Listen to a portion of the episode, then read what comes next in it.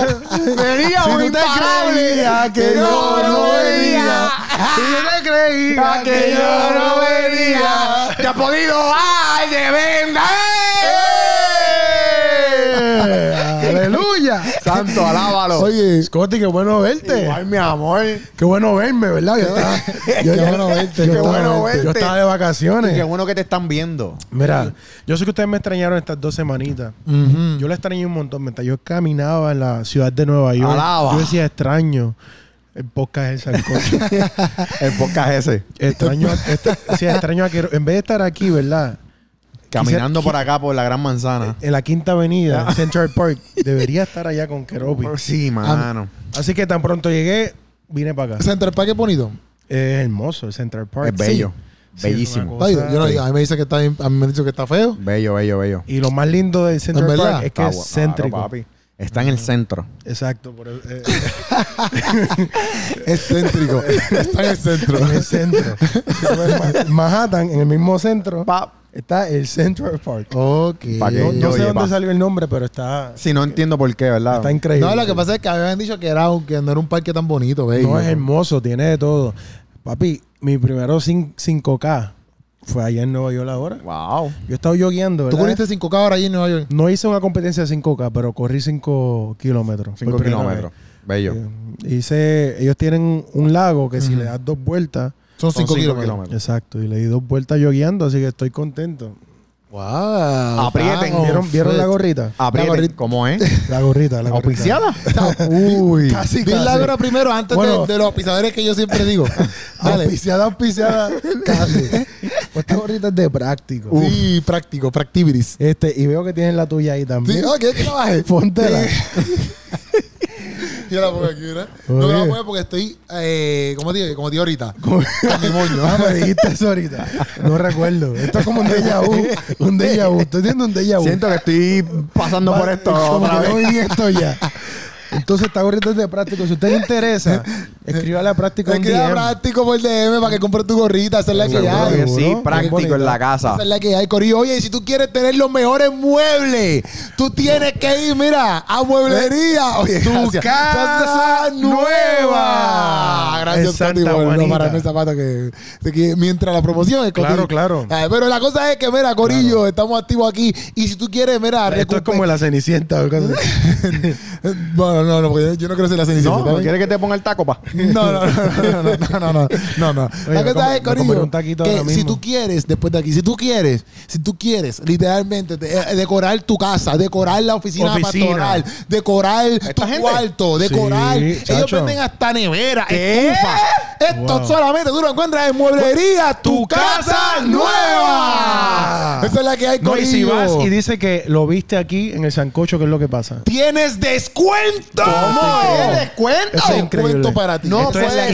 Esto es increíble. Eso no pasa en otro podcast, nada más que aquí en el Sancocho. Por eso es que tú quieres literalmente llegar allí y comprar lo tuyo, porque te van a tratar muy bien. Claro que sí. Y si tú quieres reírte, mira, el 13 de agosto tengo un show presentando en el Francisco a reír. ¿Qué hay? ¡Quiero reírme!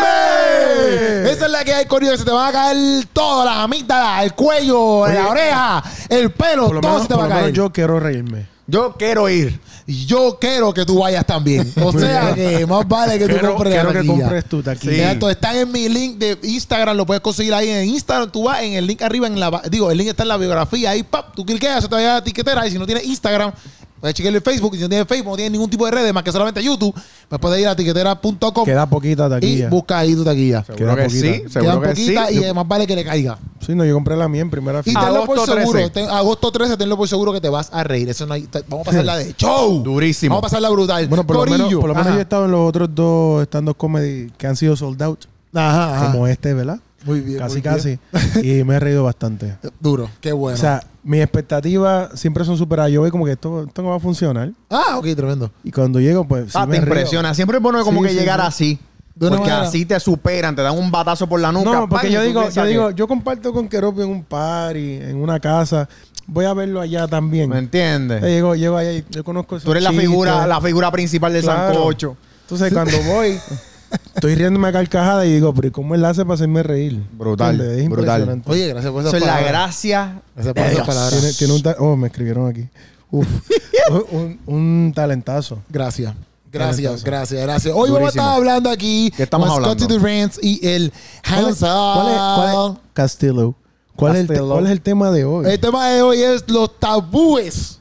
¿Se dice así, verdad? Sí. Los tabúes en los cristianos. No voy a decir la iglesia porque la iglesia somos todos, pero en la persona cristiana. Ya me metí con el micrófono. Gracias, Señor. La venganza es mía, dice el Señor. Oye, los tabúes en la gente cristiana. No sé si se dice tabú o es tabús. Pues el tabú. Los tabú.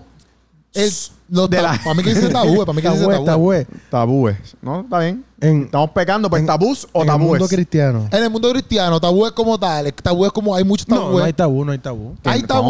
Hay tabúes, pero. ¿Hay tabú o no hay tabú? No hay tabú, no. Hay tabú. La gente que vea esto puede decir a lo mejor en los comentarios. ¿En el mundo cristiano no hay tabú? No. En el mundo hay tabú. En los comentarios, las personas que están aquí pueden decir: mira, yo he visto estos tabúes. O a lo mejor. Sí, a lo mejor, aparte de los que nosotros vamos a decir aquí, que para nosotros nos parecen tabúes, usted también piensa que hay otros tipos de tabúes en las iglesias o en el mundo cristiano.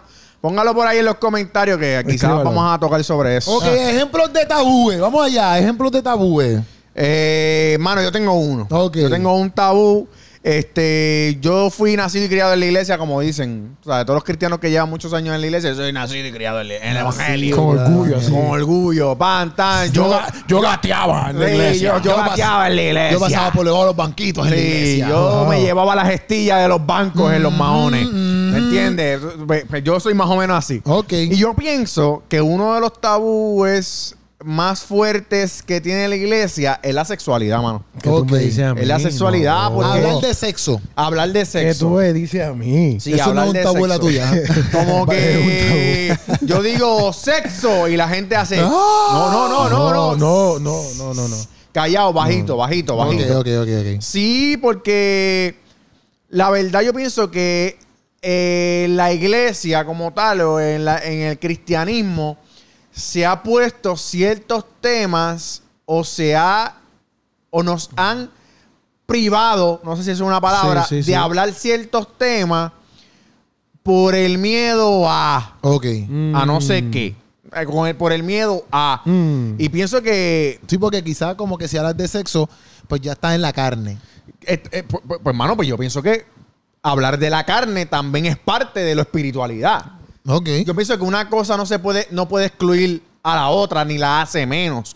Obviamente nosotros tenemos que pisotear la carne para que nuestro espíritu crezca, pero ¿cómo no hablas de la carne mientras el proceso de la espiritualidad en creciendo se está procesando? ¿Cómo tú no hablas de la carne? ¿Cómo yo no digo, tengo esta debilidad sobre el sexo y que sea lo más normal del mundo? Porque yo siento y padezco como humano, aunque yo quiera adquirir un proceso mayor o alcanzar niveles mayores en mi espiritualidad. Ok. No sé. Pero cuando dices como que hablar de eso, o sea, todo el tema, cuando dices temas normales es como que cualquier tipo de tema. En las sexuales, porque ahora hoy en día hay un montón de temas dentro de la sexualidad. Yo puedo decir que la religión ha evolucionado en ciertos aspectos. No es la misma religión que hace 500 años atrás. Ya nosotros no tenemos que sacrificar un animal para nosotros llegar delante de la presencia de Dios. Tenemos línea directa.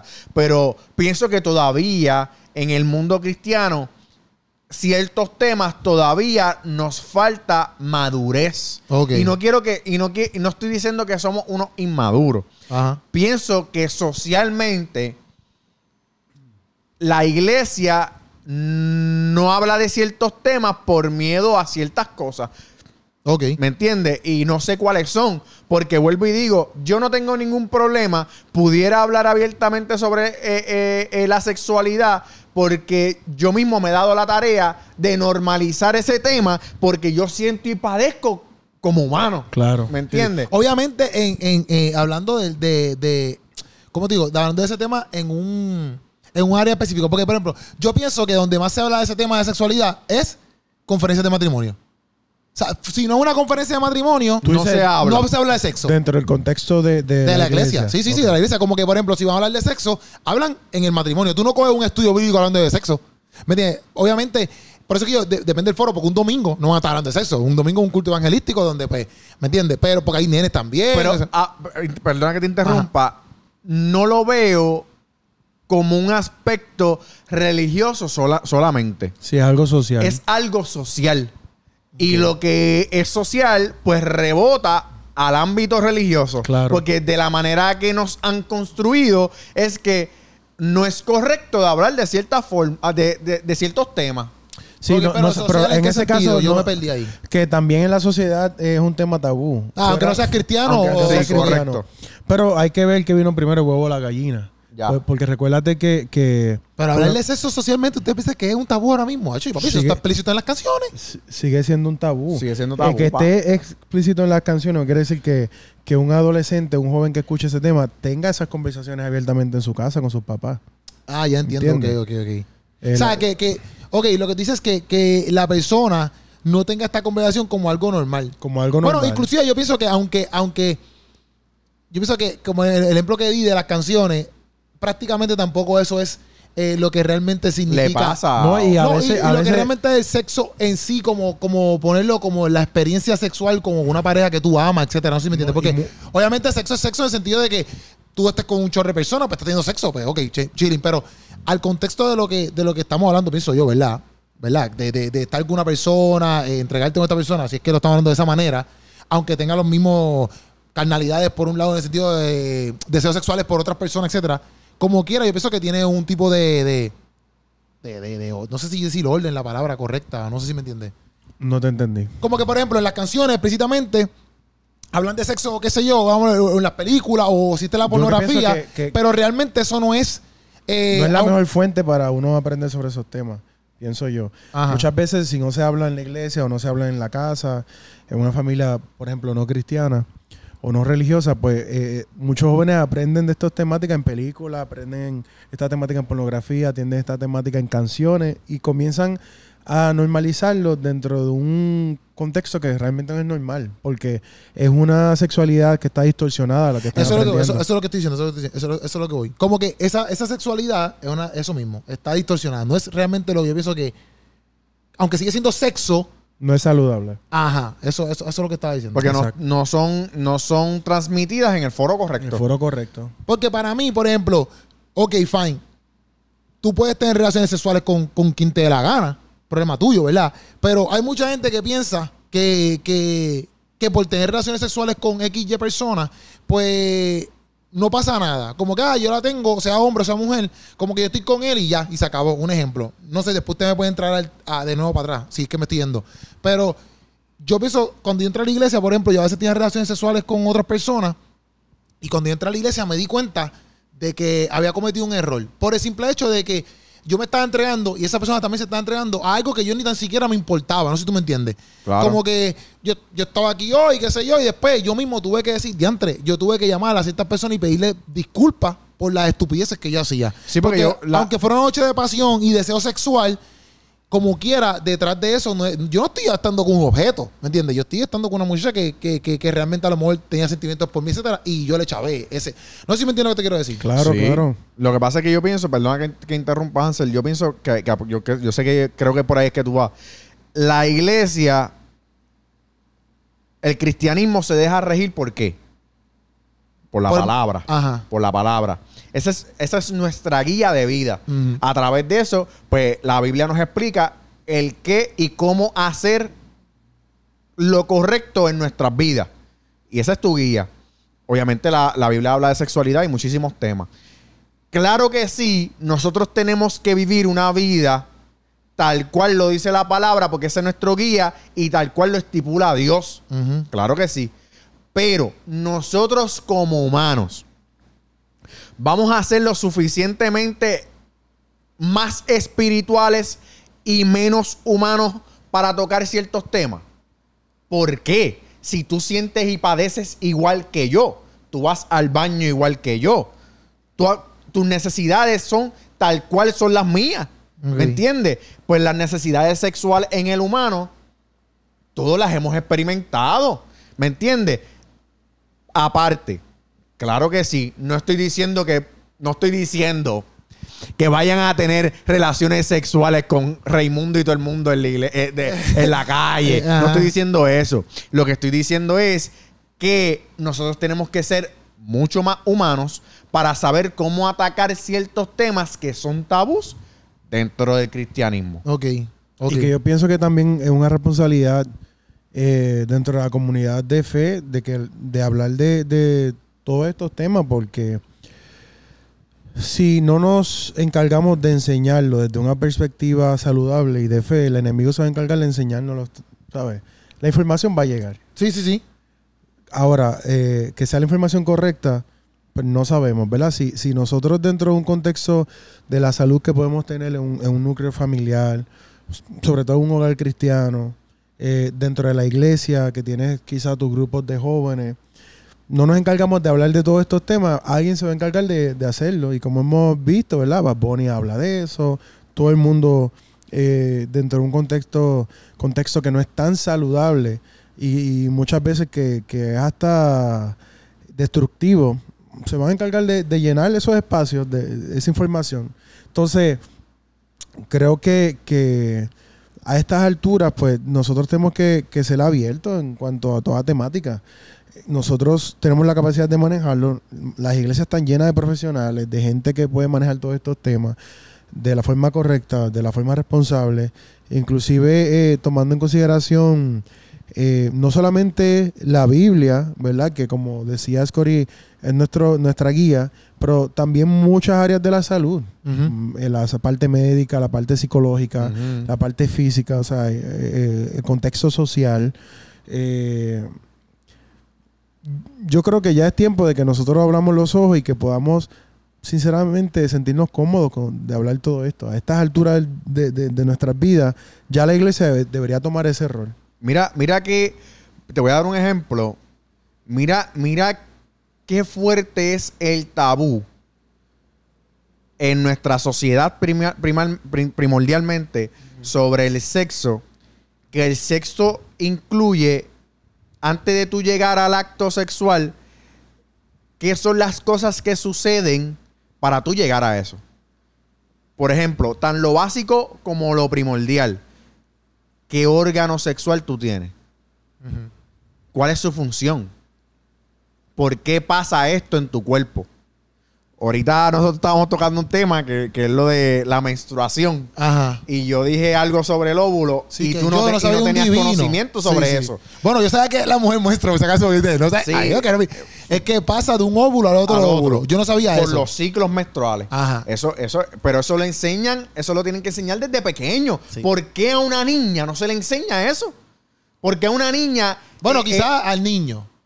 A la niña lo sabe porque nace con eso. No, pero a veces no sabe. Hay gente que no entiende. Hay gente que no entiende cómo... Lo que está pasando siendo niña, siendo dama. Claro. ¿Sí? Ah, no sabía. Claro. Yo tuve una conversación con un amigo. Ajá. Esto es testimonio. Testimonio. ¿Verdad? Y vamos a hablar abiertamente sobre eso. Y él... estábamos hablando sobre... No era de sexo. Era sobre el proceso de eyaculación de un varón. Ajá. Y él me... Y yo vengo y digo... Por el boquete por donde tú eyaculas, no es el mismo donde tú orinas. Y la persona hizo... Espérate. Para hablando de la mujer. Del hombre. Yo tampoco sabía eso. ¡Mira! ¡Estamos activos! Eso es verdad. Eso es verdad. Bueno. Mira este. Yo pienso que no es el mismo ducto. Para el mismo boquete. No es el mismo ducto. No es el mismo ducto. Pero es el mismo boquete. Lo que pasa es que son orificios unidos. Exacto. Uno con el otro, pero o sea, son dos ductos diferentes. Y al final, pues, los dos tienen... Se unen. Tienen la misma salida. No, pero son dos ductos diferentes. Correcto. Claro. Yo no estaba tampoco... Sí, porque el orín viene de un área del cuerpo, ¿verdad? Ajá. De los riñones, ¿verdad? Y el espermatozoide viene de los sacos. Ajá. Entonces... Pues sale okay. Pero a toda esta, Scotty. O sea, ni conocemos nuestro cuerpo. Ese es el punto. Yo no conozco mi cuerpo. Aquí somos adultos y no conocemos. Yo no conozco mi cuerpo. Socialmente. Por eso es que como ahí vemos cuán tabú es, al punto que no conocemos claramente cómo funciona nuestro organismo. Y eso es lo que yo digo. ¿Por qué no? Uh-huh. si es lo que yo tengo, es lo que yo cargo, es lo que yo poseo, es parte de mí? Sí, sí. Porque yo no puedo saber, porque a nivel social se prohíbe tanto el hecho de que la sexualidad es un estigma, es algo que no se puede tocar. ¿Por qué verdad? Y hablando sobre la fémina, ¿por qué ha sido tan... ¿Por qué fue un estigma el hecho de no hablar sobre su menstruación y cómo está corriendo sus ciclos? ¿Me entiendes? ¿Por qué no? ¿Por qué no se sabe que una mujer puede ser regular o puede ser irregular en su menstruación? ¿Qué pasa? ¿Por qué se dan esos sucesos? En la era bíblica era impura. Era impura y se apedreaba. Sí, pero no podía salir. Pero era impura, pero pienso yo que como quiera, con todo eso se hablaba. Porque, por ejemplo, en Levítico, que yo estaba viendo el otro día, él les dice, en parte de lo que Dios le está diciendo, que no es algo inventado. Bueno, ¿verdad? Cada quien piensa, pero para mí no es inventado, ¿verdad? Dios le está diciendo, cuando tengas relaciones sexuales, esto. O sea, ya tú implantar el tema de que cuando tengas relaciones sexuales... Sí, porque son unas guías de salubridad. El mismo ducto, dos canales diferentes. Pónchalo ahí para que... Ah, lo pongo. Sí, porque la cosa que la gente no vea. No, bueno, pónchalo. Mira, es que eso es lo que me está enseñando enfoca un poquito ahí. Los sexólogos de Cori. Un conducto. Y Hansel Castillo. Un conducto. Pero lo que me refiero es que, por ejemplo, pues, yo pienso, ¿verdad? Acá, porque no estudió bien eso, pero lo que digo es que ya cuando tú traes el tema de, por ejemplo, en la Biblia, por ejemplo, enseñan como que ya está en Levítico, le está diciendo, cuando tengas relaciones sexuales, esto. Sí, pues eso... ya te está diciendo, es normal hablar del tema porque ustedes van a tener relaciones sexuales. No, ¿sí lo que hace Levítico es que da muchos ejemplos de salubridad. Exacto, de higiene. De higiene y también, por ejemplo, esto mismo... Del COVID, ¿verdad? Uh-huh. Que decía en esa época que se aparte por 14 días. Sí, unas cuarentenas. Habían cuarentenas para, por ejemplo, para enfermedades, cuando habían enfermedades de piel, habían unas cuarentenas. Era una forma de tú ayudar a que el pueblo, porque la ciencia, o sea, no había telescopio ni esas cosas. Allá en ese tiempo el sacerdote era el que chequeaba, pan, y te decía, ok, está limpio. Esto es lo que tú tienes, esto es lo que no tienes. Pero hoy en día, ¿verdad? Que tenemos tanta tecnología. Ajá. Y que tenemos tanta forma de investigar y tantos libros, pues seguimos con tabúes y cosas que no hablamos. Yo creo que uno de los motivos por la cual no se da apertura a un montón de temas es por el concepto erróneo que tenemos dentro del cristianismo, lo que es la santidad. Okay. Y la santidad es algo que yo creo que se ha sacado de proporción, porque de la forma en que se presenta la santidad, se cancela inmediatamente la humanidad. Ok. Y yo creo que ese es el primer error. Cuando tú traes un concepto de santidad que cancela la humanidad, estás haciendo el proceso de un humano intentar llegar a ser santo imposible. Ya. Y yo creo que lo que Cristo vino a hacer es a decirnos, dentro de tu humanidad, alcanzar la santidad es imposible, pero para eso estoy yo y para eso es mi sacrificio. ¿Entiendes?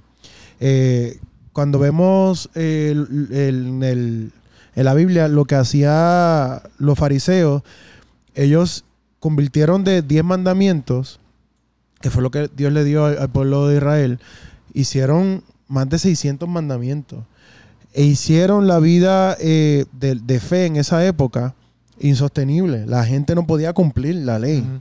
La ley era algo tan pesado que la gente no podía someterse a ella. Entonces, de esa forma, creaban unos filtros donde nadie podía pasar.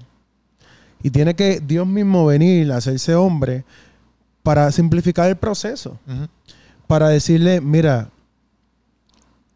la idea de esto no era que ustedes nunca llegaran a esa vara, ¿verdad? A ese nivel. Es que porque dentro de su humanidad ustedes no llegan, yo me doy a mí mismo en sacrificio para entonces limpiar y poder cubrir todas las áreas que ustedes dentro de su humanidad no pueden cubrir. Sí. Y eso es lo que llamamos la gracia. Por medio de la gracia es que nosotros en este intento diario, ¿verdad? De tomar nuestra cruz, seguirlo y parecernos a Jesús, las veces que nosotros erramos dentro de nuestra humanidad o que no intentamos y no podemos llegar, tenemos la gracia para que nos cubra en ese momento. Cuando vinieron y le trajeron a Jesús la mujer que fue descubierta en el acto de adulterio, la ley decía apedrenla. Y Jesús fue en ese momento tentado en el sentido de que lo estaban investigando y estaban viendo qué él iba a hacer. Ajá. Porque la ley decía, si fue descubierta en el adulterio, tienes que apedrearla. Aunque bajo los romanos no podían, ¿verdad?, matarla ya. Y entonces era como que si él decía apedréenla, porque eso es lo que dice la ley, Jesús iba a tener problemas con los romanos porque no podía. Ahora, si Jesús decía no la apedren, iba a tener problemas con los fariseos, que eran los que guardaban la ley. Y le iban a decir, pues tú viniste a quebrantar la ley. Ajá. Entonces, Jesús dijo, bueno, el que esté libre de pecado, que tira la primera piedra. Jesús en ese momento lo que está tomando es la ley y está llevándola a un nivel donde él está humanizando el proceso. Estaba diciendo, la ley dice que la apedremos, está bien. Pero ¿quién de aquí ha sido capaz de cumplir la ley? Uh-huh. Ninguno. ¿Entiendes? Todos se fueron. Mujer, ¿dónde están los que te acusaban? No, se fueron. Yo tampoco lo voy a hacer. Esto no es una licencia para que hagamos lo que nos da la gana. Sí, sí. Sino lo que Jesús está diciendo es que somos seres humanos y que Él entiende nuestra humanidad. Bello. No, yo voy a recoger la ofrenda. Voy a recoger la ofrenda. Amén. No, poderosísimo. No, pero por ejemplo, cuando ¿sabes? Yo entiendo que a veces yo pienso que la iglesia quizás ha caído en eso de que, pues no hablemos de esto o de lo otro, o quizás, como decimos ahorita, como que es un tema más social, más que eclesiástico, ¿verdad? Vamos a ponerlo así. Porque también, pues, yo pienso que han tirado la sexualidad, como de principio, como que para un lado, que no tiene que ver nada, como por ejemplo, cuando tú piensas en sexo, o con el tema de sexo, yo creo que la mayoría de las personas piensan en pornografía, o que es malo, es vil. Sí, o en temas, pero lo que me refiero es que a lo mejor tú no piensas en sexo desde el punto que tú trajiste ahorita. Como que, por ejemplo, que el hombre tiene dos conductas. O sea, usualmente tú dices sexo y ya tú lo llevas pornografía, sexo explícito. Por eso es que yo digo, lo llevas a un ámbito sucio. Sí, sea normal de mi humanidad. Demonizado. Eso es lo que digo. Claro, no se pone normal como que en toda mi vida, nosotros como varones hemos tenido que pasar por unas experiencias que transicionamos de niño a hombre y tuvimos que pasar por algo en los cuales te diste cuenta que ahora tu cuerpo funciona de otra forma porque no se habla, porque no se expone. ¿Me entiendes? ¿Por qué tiene que ser algo en puerta cerrada?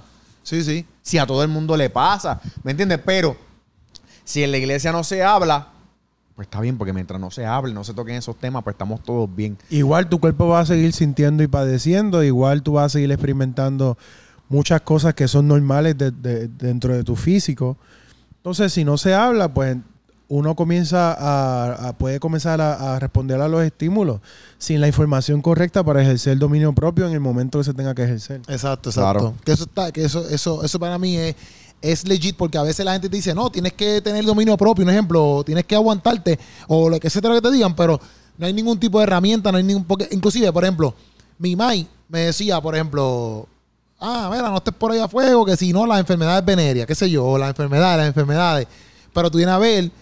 Tú vienes, te pones un gorrito, vamos a verla así, ¿verdad? Y tú dices que te proteges, ¿verdad? Te proteges, pan.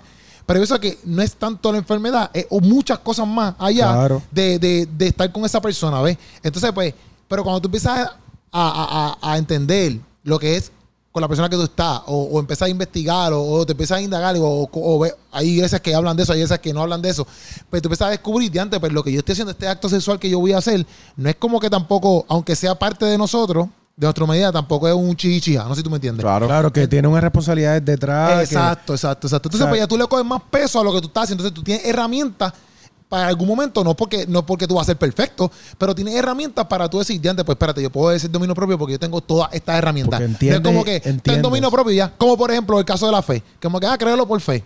Pero o sea, no tienes ningún tipo de herramienta para agarrarte para creerlo por fe. Claro. Solamente creerlo por fe para mí es bien superficial, porque entonces... Es como una base insostenible, porque te dicen, claro, tú lo haces como por inercia. Ten dominio propio, pues porque Dios lo dice así. Ajá, pero. ¿Me entiendes? Es como que Dios lo dice así. Pues lo ponen como si, aunque Dios sea absoluto, nosotros no somos absolutos. No sé si me explico. Nosotros no tenemos la contestación a todas las preguntas. Pues ten dominio propio porque Dios lo dice así, pero Dios lo dice así porque en base a tu humanidad, tú careces de esto y de esto. Sí. Y por tal razón tienes que tener dominio propio. Sí, claro. Eso no se da. No. ¿Me entiendes? Y pienso que es peligroso. Primero, para estas generaciones de ahora, que están papá cable 220, están mucho más adelante que nosotros. Más adelante que nosotros.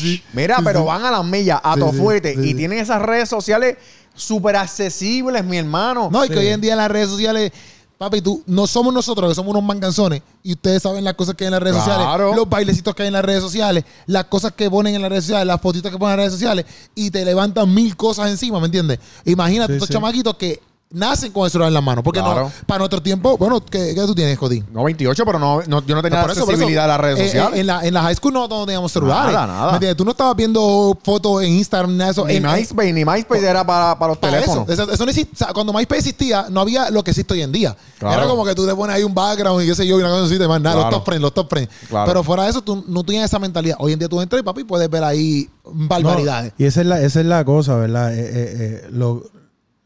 Lo que no hace sentido en todo esto es que la sociedad se ha sexualizado tanto, igual sigue siendo un tabú y no se habla. Entonces, tienes acceso fácil a la sexualidad, a pornografía, todas estas cosas, pero entonces no se habla abiertamente desde eso. Entonces, la gente aprende de la peor forma. Sí. No, y a eso añádele que hay hasta tabúes con la música. Hay tabúes con la música. Hay cierta música que tú no puedes escuchar porque te contamina. Yo sí estoy en acuerdo con eso. De que hay muchas músicas que no aportan nada bueno a tu vida. Pero se ha puesto tanto como un tabú que la iglesia se ha enajenado de lo que pasa en el mundo.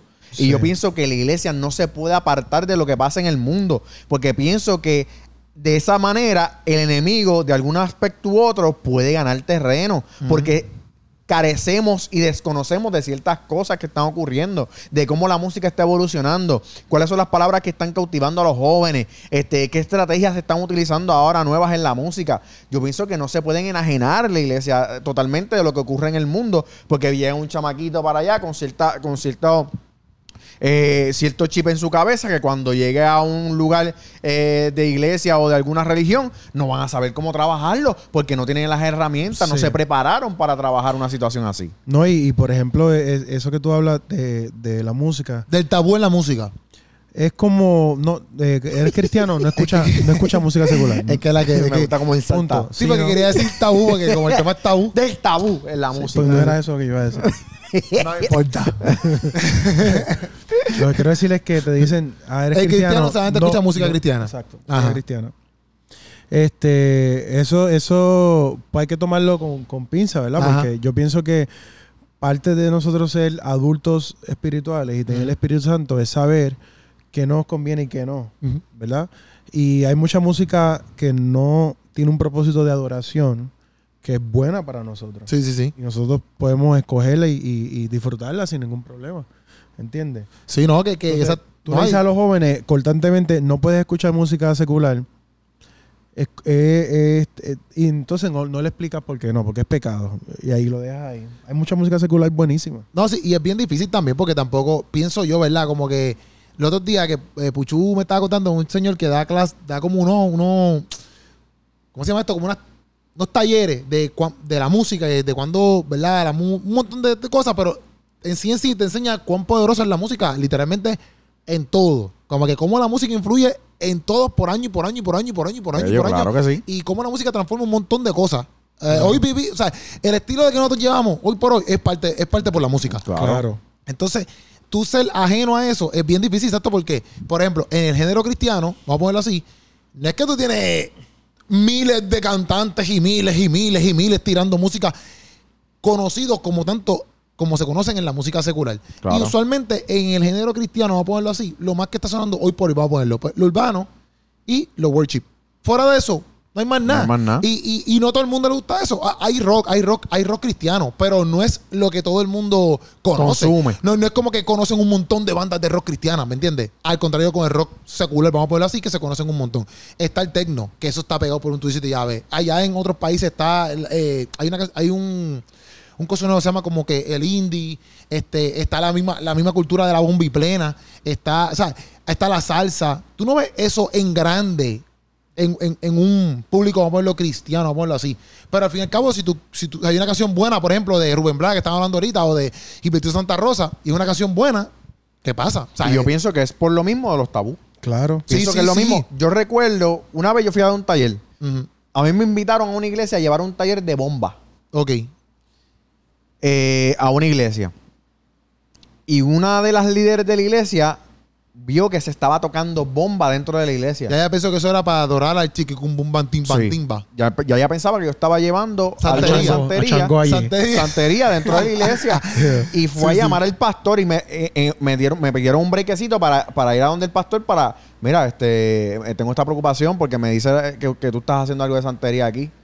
¿Qué? Y yo, pero pastor... Pero si para eso me llamaron, o sea, yo estoy explicando lo que es la bomba y sus conceptos. Ajá. Yo no he mencionado ningún término religioso en cuestión de santería aquí. Ajá. Yo no he mencionado ningún nombre. Yo estoy dando estructura y base musical y rítmica sobre la bomba. That's it. Exacto. Es el estigma, el por qué. Porque ya eso tú lo asocias se demoniza. Ya yo lo asocio eso con el diablo, pues aquí no se puede traer. Sí, lo mismo pasó con la danza en la iglesia. Llegó un momento en la iglesia que no se podía danzar. Okay. Porque el baile era pecado, era pecaminoso. Sí. Porque la iglesia carga con ciertos tabúes en los cuales le tiene miedo de hablar. Sí, pero también, por ejemplo, pasa eso mismo en el reggae. Como que decir, pues el reggae solamente es para los mafuteros. Eso pasa. Que lo es. Pero son estereotipos. Y más si tienes dreadlock. Pero son estereotipos también que pasan. Pero también socialmente. Full. Más todavía. Pero full. La que me refiero es como que más socialmente. Porque también, por ejemplo, en la bomba y plena, que a mí me gusta un montón. Yo no sé mucho de la cultura. Tú sabes mucho más que yo. Pero es que también como que yo entiendo un poquito. Porque a la misma vez, por ejemplo, a lo mejor usualmente, o no quiero decir usualmente, pero a lo mejor tú vas a un sitio de bomba y plena.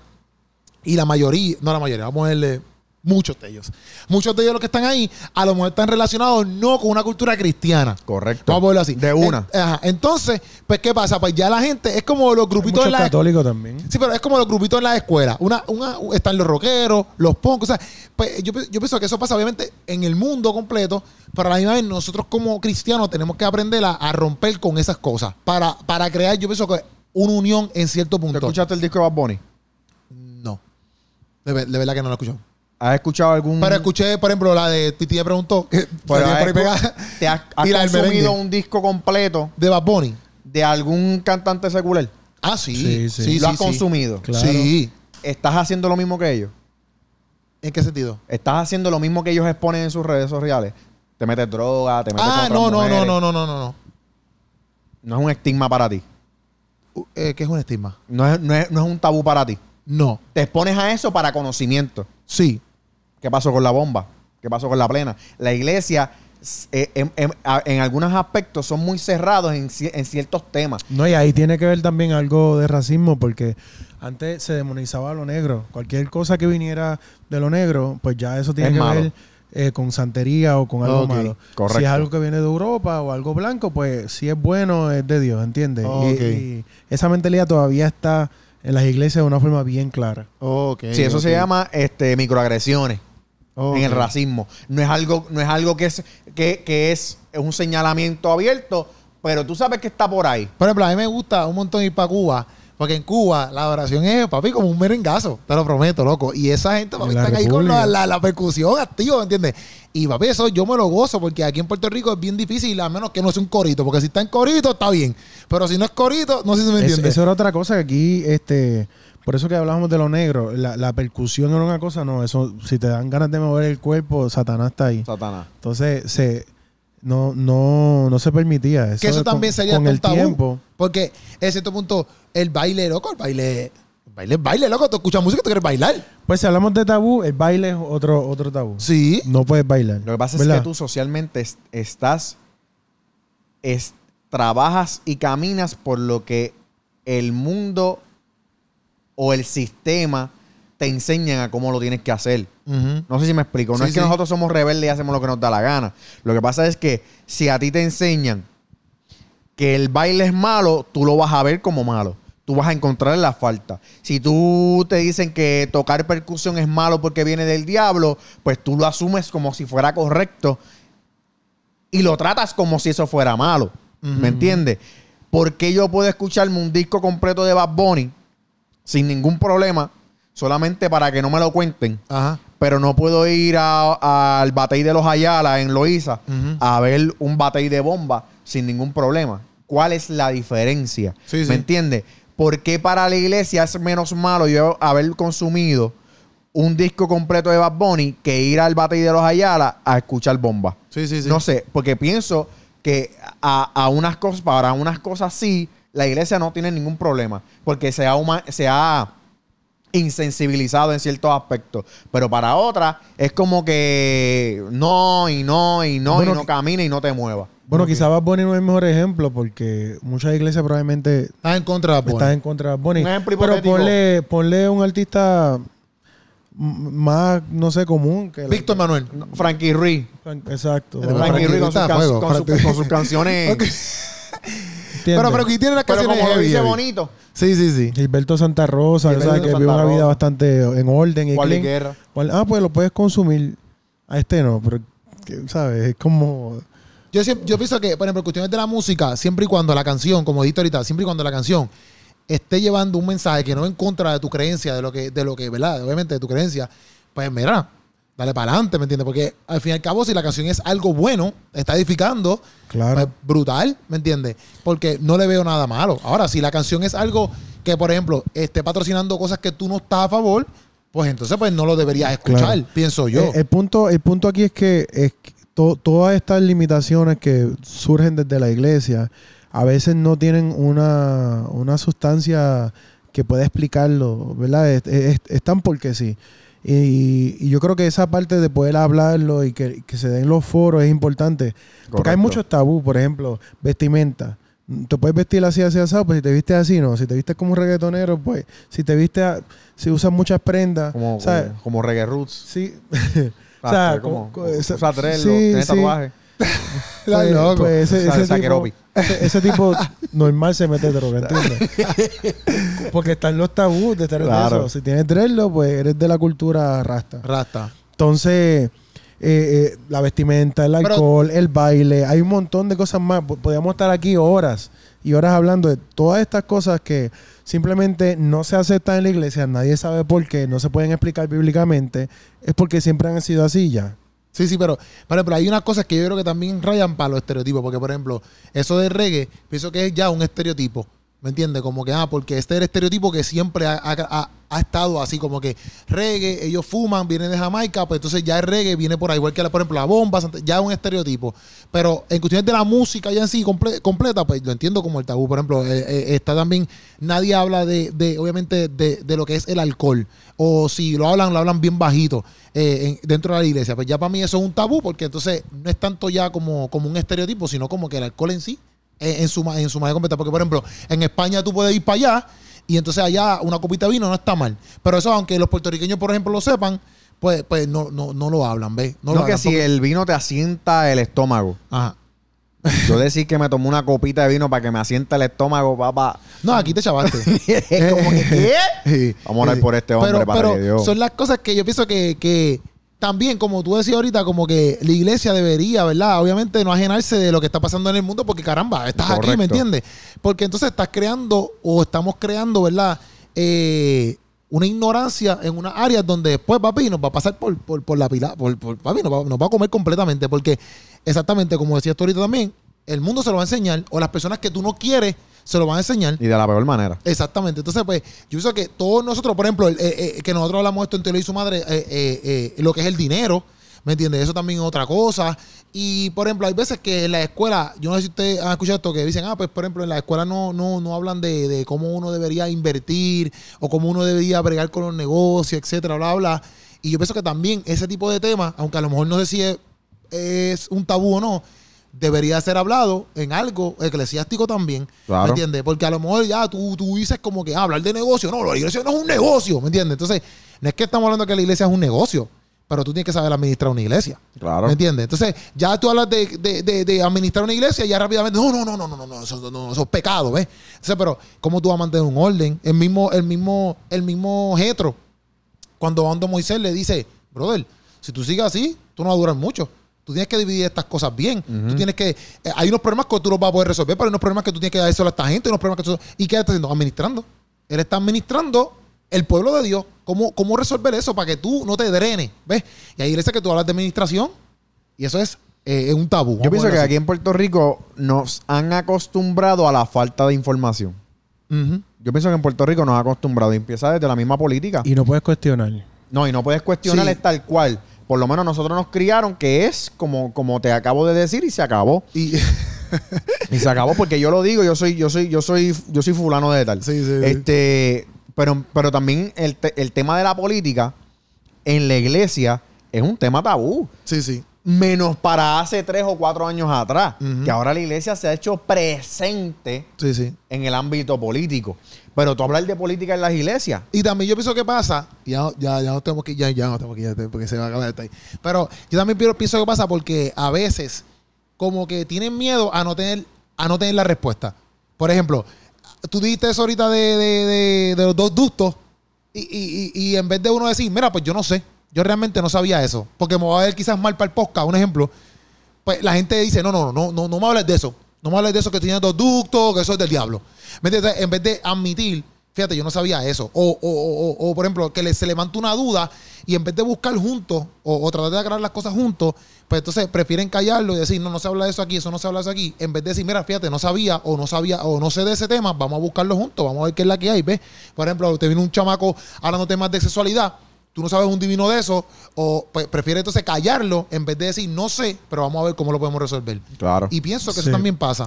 A veces lo que usa ¿verdad? La cristiandad o el mundo cristiano son versículos que lo están interpretando de forma incorrecta. Uh-huh. Y crean una teología en base a una interpretación incorrecta que básicamente crea todos estos problemas que estamos teniendo ahora mismo y todos estos tabúes. No sé, cada vez que dicen, ustedes no son del mundo, como que tenemos que estar separados del mundo, bla, bla. Yo no soy del mundo. Tú eres del mundo. Tú eres del mundo, perdóname. Yo no soy del mundo. Sí, tú eres del mundo. Mira, Juan 15:19. Voy a leerlo. Una versión un poquito... Tú sí eres del mundo. Tú eres del mundo. ¿Dónde tú estás ahora mismo? Yo no soy. Yo soy de Dios. Tú eres un alien. Ok, mira, dice aquí.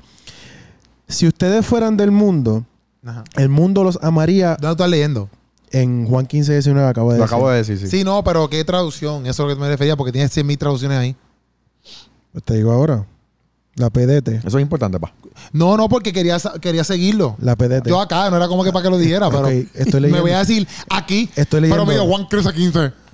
Es que no entiendo qué me está preguntando. ¿Dónde estaba leyendo para yo saber estos párrafos? Estoy leyendo aquí. Quiero estar contigo leyendo juntito. Quiero estar leyendo juntito contigo. Tan bonito, ven, pégate, pa. Mira. Si ustedes fueran del mundo, el mundo los amaría como ama a su propia gente. Pero ustedes no son del mundo. Yo los escogí para que no fueran parte del mundo y por eso el mundo los odia.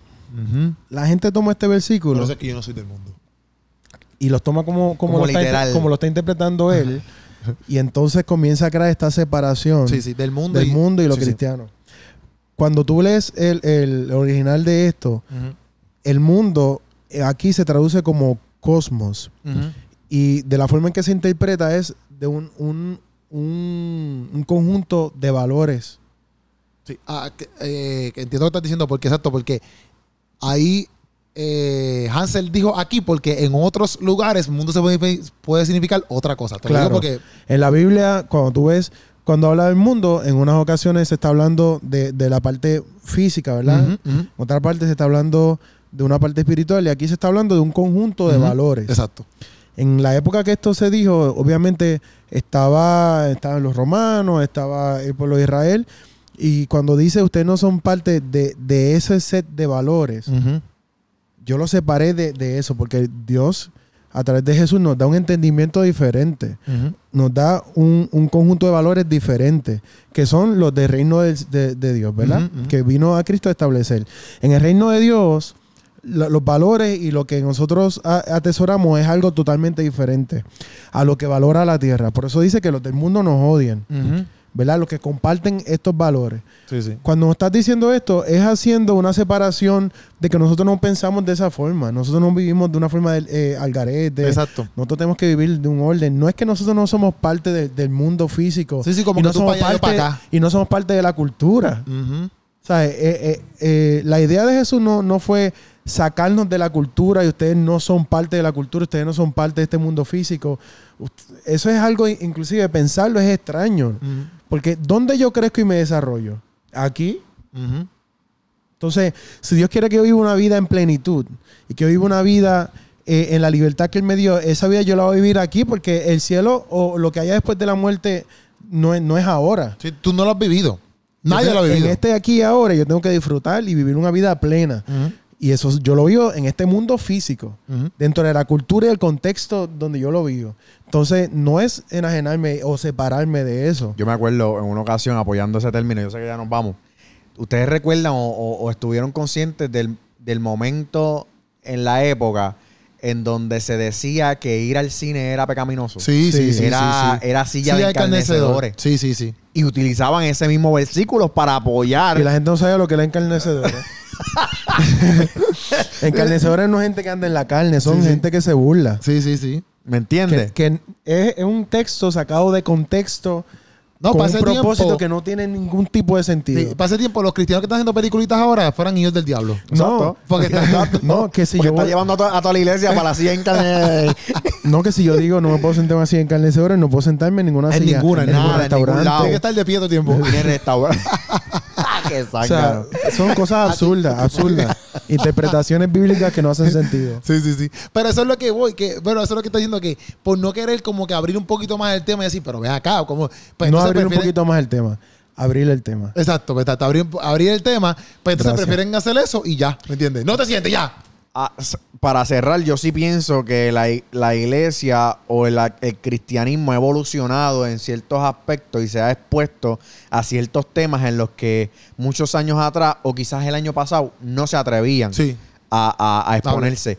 Y eso es algo bueno, porque yo siempre he dicho que Dios evoluciona a través de los tiempos. No es que Dios se transforme y deja ser del Dios de antes. Es que Dios se adapta al tiempo que está pasando ahora para ver cómo va a trabajar tu vida. Porque Dios no va a trabajar mi vida tal cual como los sacerdotes de la época de la Biblia. Dios va a trabajar mi vida sintiendo y padeciendo el hoy. No el de hace... El contexto de hoy. No hace 1000 años atrás. No sé si me explico. Por eso el cristianismo sí tiene que transformarse para ser más presente en ciertos temas que son de la hora. Porque ya los temas del ayer no importan. Sí, porque ya no son relevantes. Son de los temas de hoy. Pues te tienes que exponer, te tienes que zumbar, tienes que ser presente para que la gente te note. Ya.